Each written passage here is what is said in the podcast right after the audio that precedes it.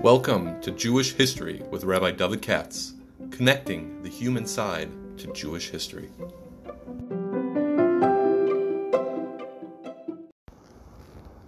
For sponsorship opportunities or to support this podcast, please visit our donate page at www.support.rabbidavidkatz.com. Hi, I'm going to try to do the Haftorah now because I have so much of a pace of stuff coming up and I have to devote time to in my profession.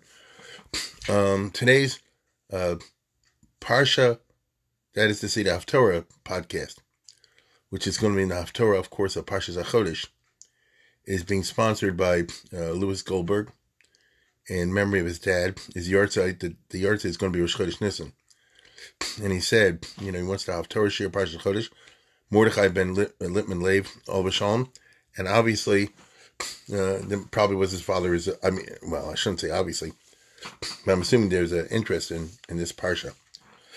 This Haftorah this week.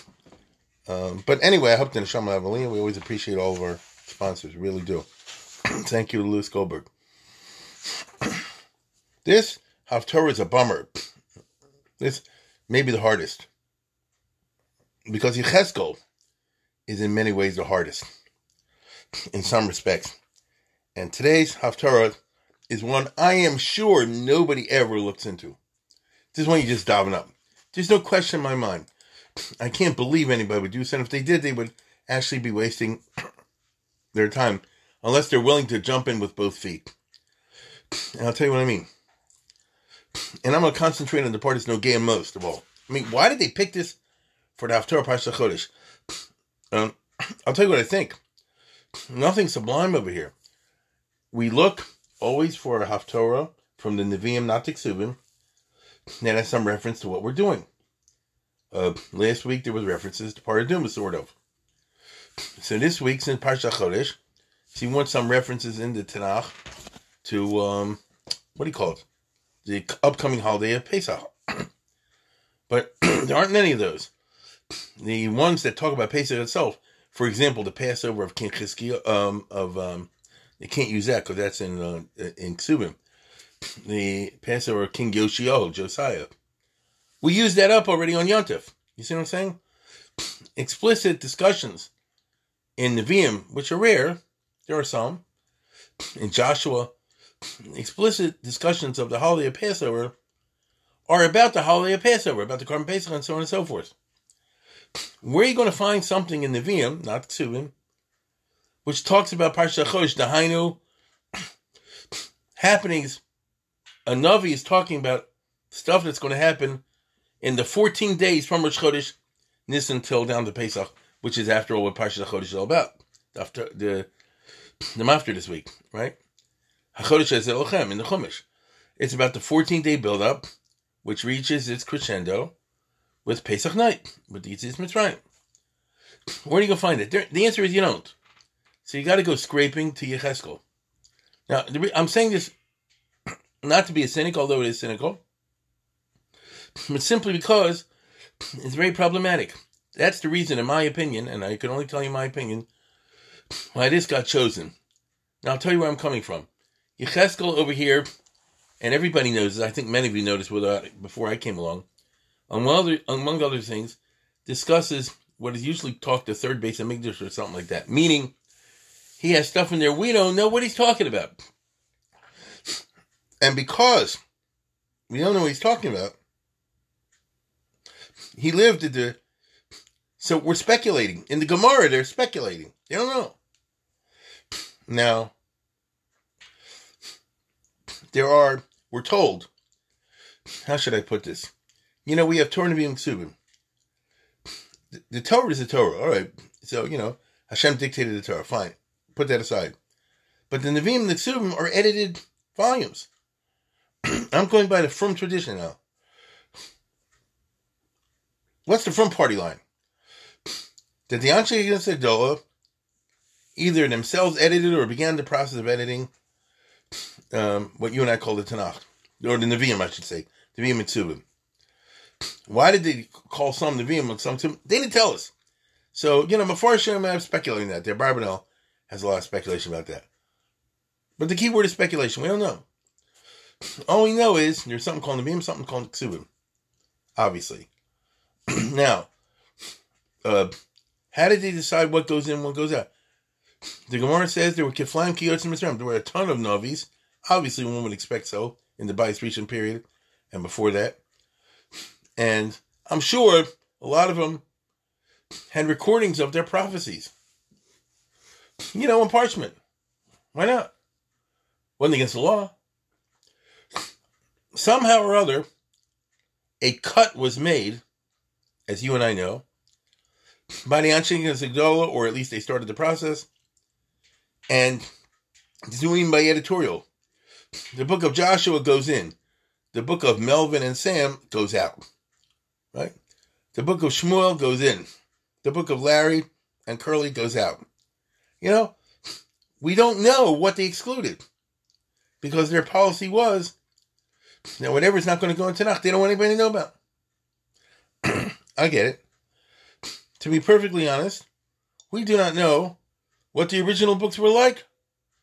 There are discussions, for example, of Tikkun Sofer and things like this, in which Yashay Sigdol and people like that, people like that, I, I repeat, tampered with the text for sound policy reasons.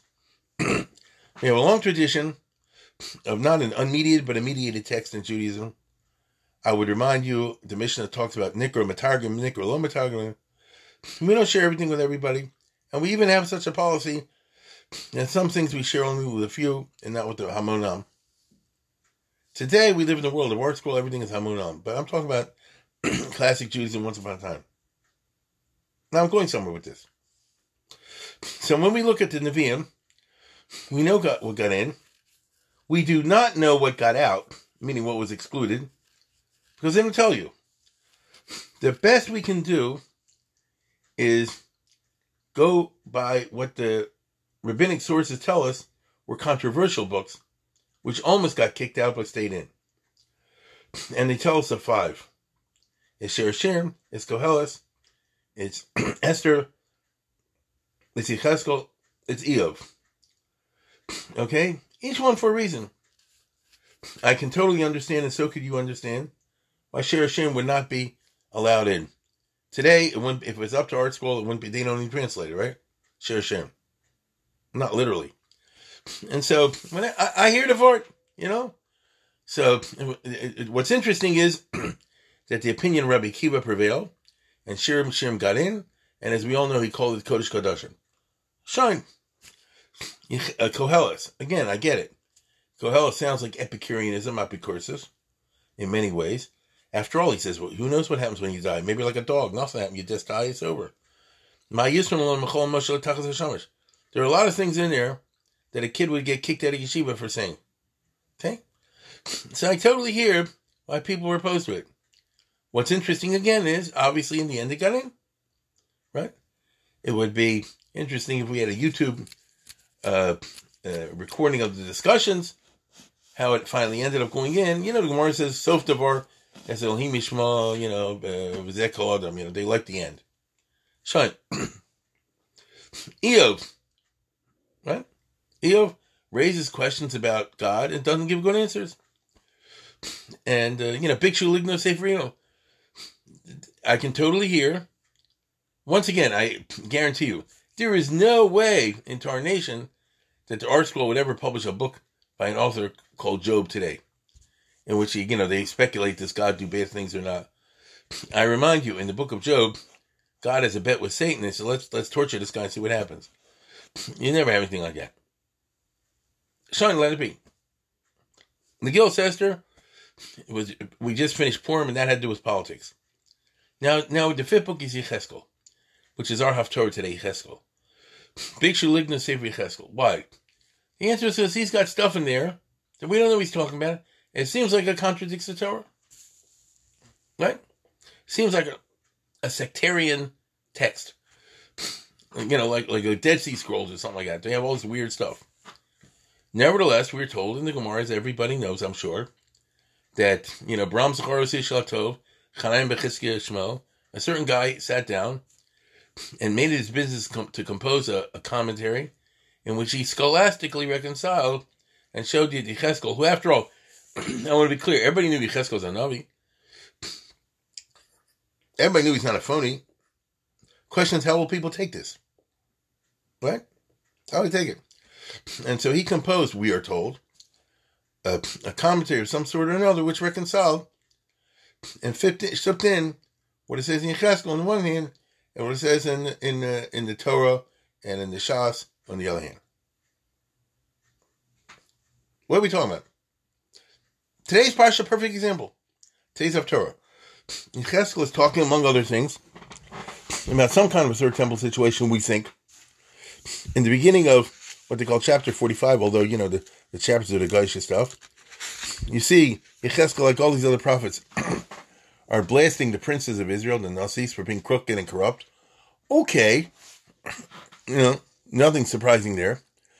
Okay, I'm not going to go into the Mefarshim, you know, which Nesi'im is he referring to? Is it is it in the, the ones that the Babylonians and Persians set up to rule the Jews blah blah. And they have fake, false weights and measures. Like Jeffrey talks about an honest and an honest pass. I hate to say it, but we know there's plenty of firm corruption out there. People playing shtick. Uh, remember these guys that tried to, you know, corner the market on on who knows what, on food and drugs at the beginning of the corona. We have such people in our ranks, unfortunately. Fine. But then he speaks about all kind of weird stuff. And he says you have to give a certain offering to the Nasi and so on and so forth. What's he talking about? It's not in the Chumash. But I want to concentrate my remarks today on the part that's no get to this Shabbos. And that is um, shortly after the beginning of the Haftarah in 4518, where he talks about a ceremony that's supposed to take place in the month of Nisan, which corresponds to Parsha Chodesh. Okay? In the month of Nisan, Parsha Chodesh. What is he talking about? Okay? It seems to be some kind of dedication ceremony for the third temple, Rabbi Shlishi. Even though he doesn't exactly use those words, for that, that's how it's taken. that's what it seems to be. Now, what's he talking about up here? Kayamar Hashem Elkim, Barishim Bechel Chodesh, on what you and I call Rosh Chodesh Nisan, Tikach Par Ben Bakar Tomim, V'chiteso Es Amigdosh.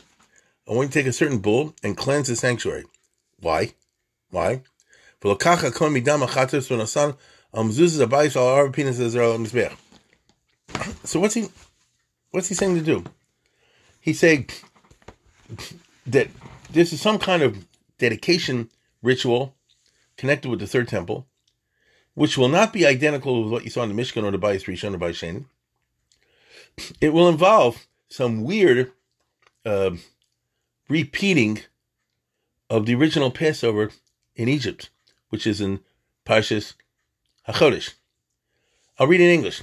The Kohen shall take from the blood of the sin offering and put it on the mezuzah, on the doorpost of the temple. Really? We don't have any ceremony like that. That's interesting. That's like the original Yitzis Mitzrayim. Lakach es adam ala mashka v'ashtei mezuzahs. What's epis? Where, what is this? Right? It's not part of the regular rituals. And um, Indeed, the Ramalbim and others, you know, let me put it this, it's almost impossible to go through them before here because everybody's at six and sevens and they're all going in different directions. You know, so you can pick one if you like it, but that doesn't mean it's the right one. We know that the original Mishkan had a dedication ceremony of seven days. The Bayis Rishon was 14 days. The Bayis Sheni was 21 days. How do I know that? Look in the book of Ezra. and this one that we're talking about in today's Parsha will be 28 days. So he started with one week of, of dedication ceremonies, and now culminates in, in, in a month, in, four, in 28 days. In four weeks to be more example, more exact. Now, I'm sure if you're the Maharal type and all the rest of you know, four times seven, significance of four, significance of seven. I'm serious. You, you can go that route. I don't want to go that route. Not in mood. So we have some kind of ceremony involving taking the blood of a bull, not of a korban pesach, of a bull, and dabbing it on the doorpost of the temple, and also in the four corners of the uh, the court of the altar. Uh, uh, that's just funny. The Azara, right? Some learn it, you, you apply it on the altar itself, in which case it reminds you of the Yom Kippur ceremony. What is all this? And then he says, you do the same thing seven days later. Do the same thing um, on the seventh day of the month, and that way you will cleanse the Beis Hamikdash from the dumbbells. That's weird. Right? What kind of language is that? You think you're making fun of me? What does it say? Um, me, what is it? Umi pesi. Call him pesi. Who are the fools, the dumbbells running around the base of English? They went out to clean the temple up for them. So, in other words, you know, we're dealing with some kind of situation in which around this time of the year, the end of Adar and beginning of Nisan, um, there's going to be a whole big ceremony dedicating the Bais Shlishi, and it'll involve unusual ceremonies such as we've never seen before. Okay? Um, it will recall in some senses the original Korban Pesach. It doesn't tell you why and where it's going to be. And because it is, it seems at the time that the book Yecheskel came out, like some kind of Dead Sea Scroll type situation. Like, who is this? What is this stuff? And therefore, suppress it. Bikshu ligno sefer Yecheskel. The Rambam is really wonderful in this. And in the Gemara and elsewhere, what they say is he must be talking about something in the future, Mashiach side, literally. So he doesn't say so, but that's the scholastic way of reconciling the problem. The Rambam in the beginning, Hilchos Meiser Karbonis, if you know this, it's a famous Rambam, says, now remember, Meiser Karbonis, he, he gives you all the laws, as only the Rambam can, of the daily ritual in the temple. The do's and the don'ts and the little amounts and the rituals and all this stuff.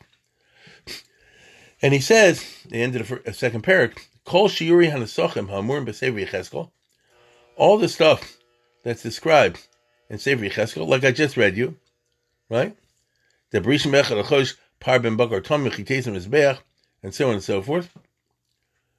So Kol Shiuri Hanasachim Hamur B'Sevi, all the stuff that you find in Yecheskel, Uminyan Osim Karbonas, and how many Karbonas, Beseder Avodik Suba, and the whole ritual that's described there in quite detail. I'll just I'm not going to read the whole thing with you. You can read it if you want.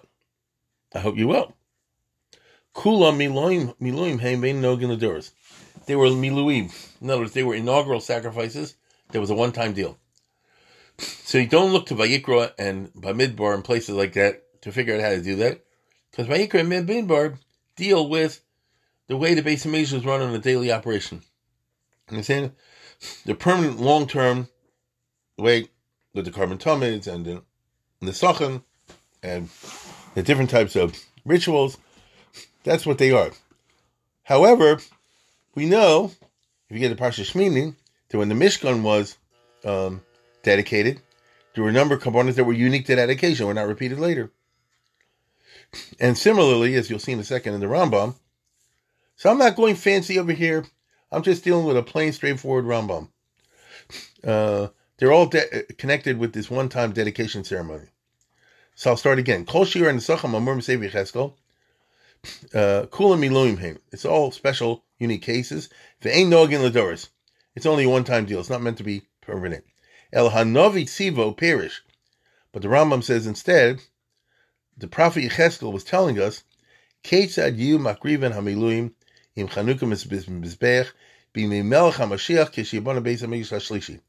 Isn't that interesting? Right? The Rambam who says he clearly subscribed to the view in the Gemara, among other views, that we're dealing with messianic business. It's not no gate to us. I'll tell you again. So why are we reading this in Parsha Chodesh? The simple meaning is they're looking for a, a, text that has to do with the first two weeks of Nisan. Obviously, there must be a higher way of understanding this, and the higher way of understanding this would be connected with the idea, as we shall see in a second, that even in Mashiach's side, there still will be a Pesach. And that will uh, stem, that will accord with the famous discussion that we have in very brief form in the Haggadah, what's really a Mishnah, as everybody knows. Hariyaniki Yisin Sraim, Acha, Darsham, and Zomo, how's it go? Lamantiska, Yom Seis Chameretz, Koyim Echayecha, Koyim Echayecha, Havi this, you know, Koyim Echayecha, Havi that, right? That you'll say, Yitzis Mitzrayim, in time of Mashiach, Havi Musa Mashiach. And I remember, I don't have it in front of me, but you know what I'm talking about. It says that, uh, that, uh, that the, the, the, the, there will still be significance to the Korban Pesach, even though the Mashiach time will be bigger, something like that. I forget the exact language, but you know what I mean. So this is how the Rambam uh, uh, explains it, and he goes on to say, "Kashem shekrivu hanasim chanukas mizbeach, drum chain kamos ladoros," and just like we find when they dedicated the Mishkan, um, they did unusual things that were unique. Dvarim she'en kamosam ladoros, ve'kribu b'Shabbos, and even did these things on Shabbos. He quoting a Gemara. Kach hanosi makriv chanukasa b'Shabbos losi leva. So the nasi, meaning the nosi who's described in the book of Yecheskel over here, will do something similar as a unique one-time business. You understand? It's a unique one-time business. Um, V'chein karbonis shekriva Ezra Haboy Mashevi.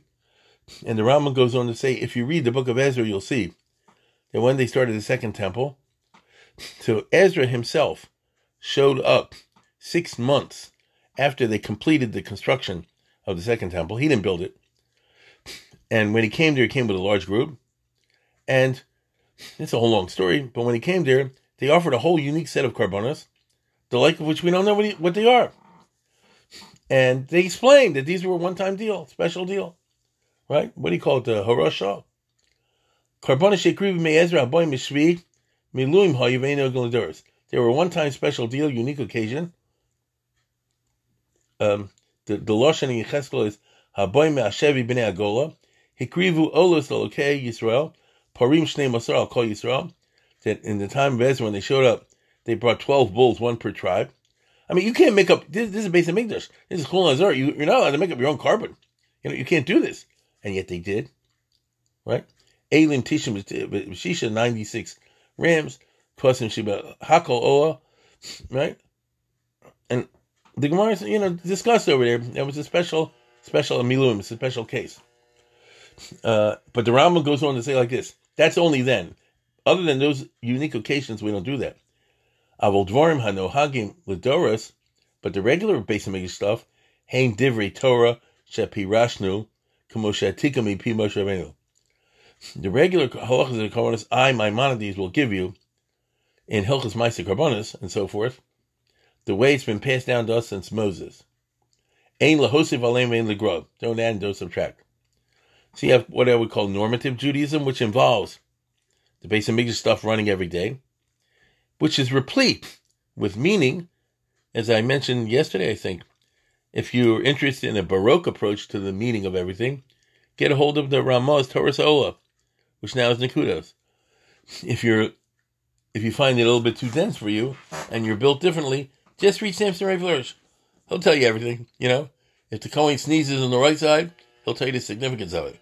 That's what he's into. Nothing wrong. Nothing wrong. But don't look to today's Haftorah.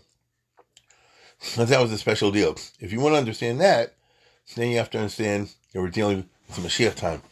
Now, it's very, very fascinating that it goes on in the Haftorah to say uh, that, as I said before, um, you'll have. Uh, I'll read it very quickly, not to not to confuse you. I know it's confusing, but I'm, I'm gonna do my best. He first starts by saying, Komar Hashem Barishim Bechel Chodesh Tikach Parben Chitisim. There's a certain carbonas that you do on Rosh Chodesh Nisan, and he describes what they are with the applying them on the doorpost and all the rest of it.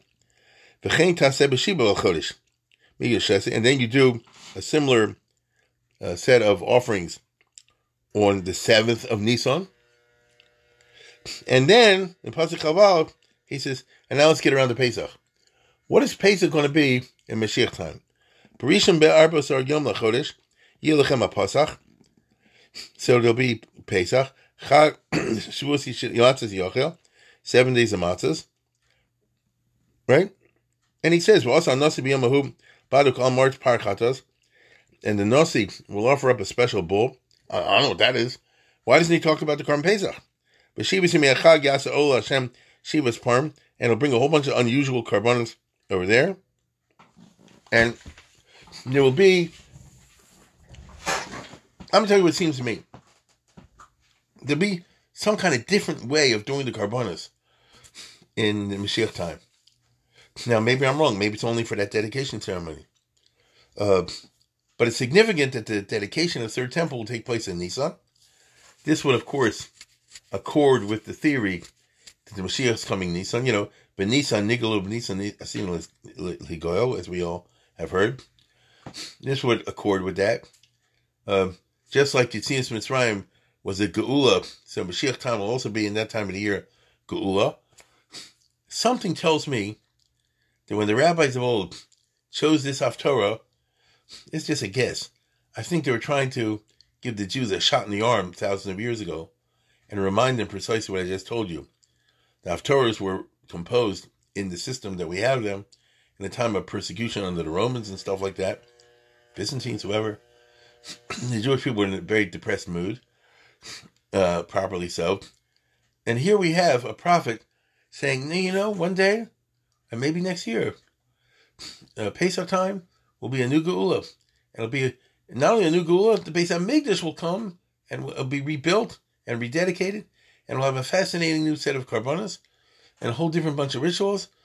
There will be a Pesach, as Chazal said. Pesach is not a one-time deal, and even though Pesach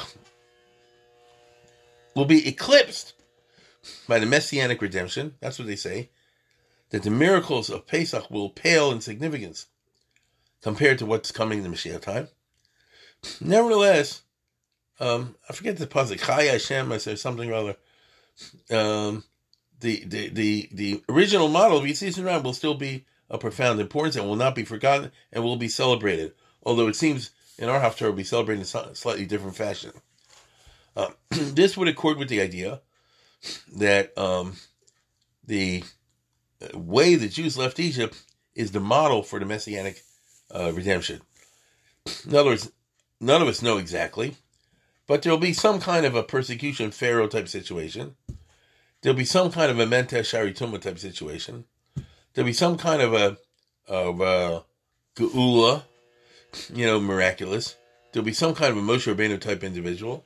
You see what I'm saying? You know, roughly speaking as many know, the Ramchal and people like that actually wrote books trying to describe this in um, Kabbalistic terms. I've always found it very confusing. I wanted to read it, and I read it once or twice. I even read one in English, but I found it confusing because uh, I'm not uh, that knowledgeable in these things. Um, but this Arusa Lasar, this Arusa Layla, you know, you have to read the story of the Yitzim Mitzrayim very, very closely. Just to give an example of what I'm talking about. In the story of the Exodus from Egypt, it says, Vayonchu b'nei Yisrael minu avoda vayizoku shabasam elohim minu. That first they cried out for help uh, from the bitter bondage during the um, when when Paro died, the original Pharaoh. And then the next pasuk is that Hashem sends Moshe. You know what I'm saying? Vatal shabasam elohim minu. And you know, what does it say? And the next pasuk is Moshe Hayaro as son Yisra Chosno. So it means that they had this Jerusalem saw. First, downstairs, they were crying out and they said, We're desperate. As we say today. It didn't have instant um, results, but it kind of did. Elsewhere, the process of Jerusalem the, the, the commencing of the career of Moshe starts right then and there. So in the Mashiach time, at least something like that, right? Something like that. And the proof is that the dedication of the third temple, which we assume is going to take place at the beginning of the Messianic era, will be in the month of Nisan. So I mention that because I'm trying to throw out to you a couple of guidelines. If you're serious about trying to understand this after this week, you better bring a, an ArtScroll Yecheskel or something like that to shul, and you know try to follow line by line. But I, but I, I, I have to tell you, it's going to be confusing because even the Gemara they say it's going. Not me. The Gemara says it's confusing, and because it is Bikshu Lignus is Sefer Yecheskel. You understand? And it calls it a Ola, it calls it a Chatos. Uh, where is it in the Gemara Menachos? Uh, I'm just reading the note in the Rambam Lam that I have in front of me because I pulled it out to be able to read you the Rambam in Hilchos Meiser Karbonis, and he says, "B'menachas hikshal pasuk Yecheskel barishon bechel lachodesh tikach par ben bakar tomi b'chitei says it's a migdash." So it says in the beginning you'll take a par ben bakar and you'll cleanse the temple. Chatas olahu. It should be a korban. Am Rabbi Yochanan parshazu Eliyahu osi ledorsha. So Rabbi Yochanan, the Tana, I mean the Amora, says, don't know. You gotta wait for Eliyahu Navi. Rav Ashi Amar Miluim Hikriv Me Ezra Kadesh Hikriv Me Moshe. You know what I'm saying? He interprets as Miluim. So the Rambam, when he says that this was a one-time special dedicatory sacrifice, is going, shall I say, the rational route, which says that it was a one-time Miluim type situation. But uh, what do you call it? The other opinion is we have no idea whatsoever Eliyahu Asi Ladarsha. So how can the Malbim or somebody has said this is a shot? If Rabbi Yochanan and Amora says Eliyahu Asi Ladarsha, then what he means to say is like this. After it happens, you know what the shot is. You look backwards and oh, that's what they meant in this Haftorah, chapter forty-five in Yecheskel. That's what they meant over here in chapter forty-six in Yecheskel. When I read it in Shul on Shabbos as the Haftorah, I did not know what he's talking about. So my per- that's why I said today that this is the hardest of the Haftorahs because it deals with the most obscure business. And Rashi himself says it is true. Rashi says the following in the Gemara: It is true that this guy Hanani Mecheskel Ben Gurion or whatever his name was worked it out the shop, but we have not been zocha to his words. Notice we do not know today how he reconciled this all and how he explained it thousands of years ago. So clearly, he explained it to the satisfaction of the editorial commission. Ad kach that, as we all know, they decided in the end to include the book of Yecheskel in the Tanakh, in the Nevi'im, obviously. And, and, he had to do it in such a way that I say it shouldn't look like something weird, uh, you know, contradictory. But we don't know how. So I guess you can look at the glass being half full or half empty. You can say, um, if they didn't know, I definitely don't know. I'm not even going to try.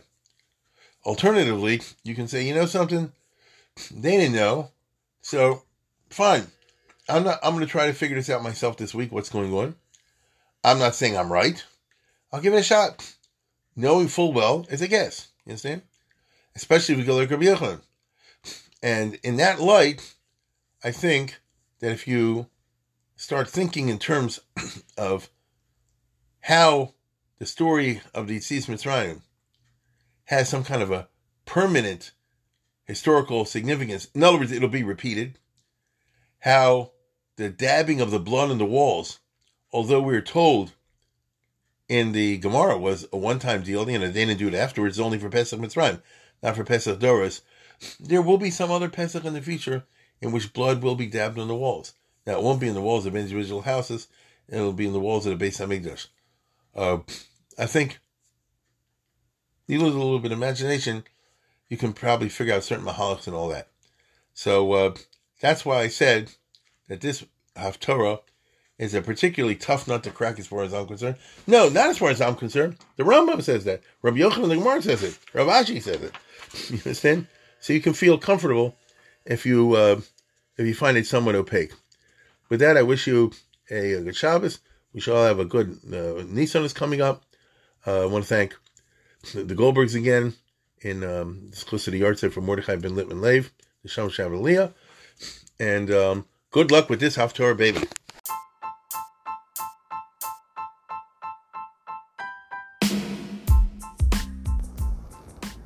For sponsorship opportunities or to support this podcast, please visit our donate page at www.support.rabbidavidkatz.com.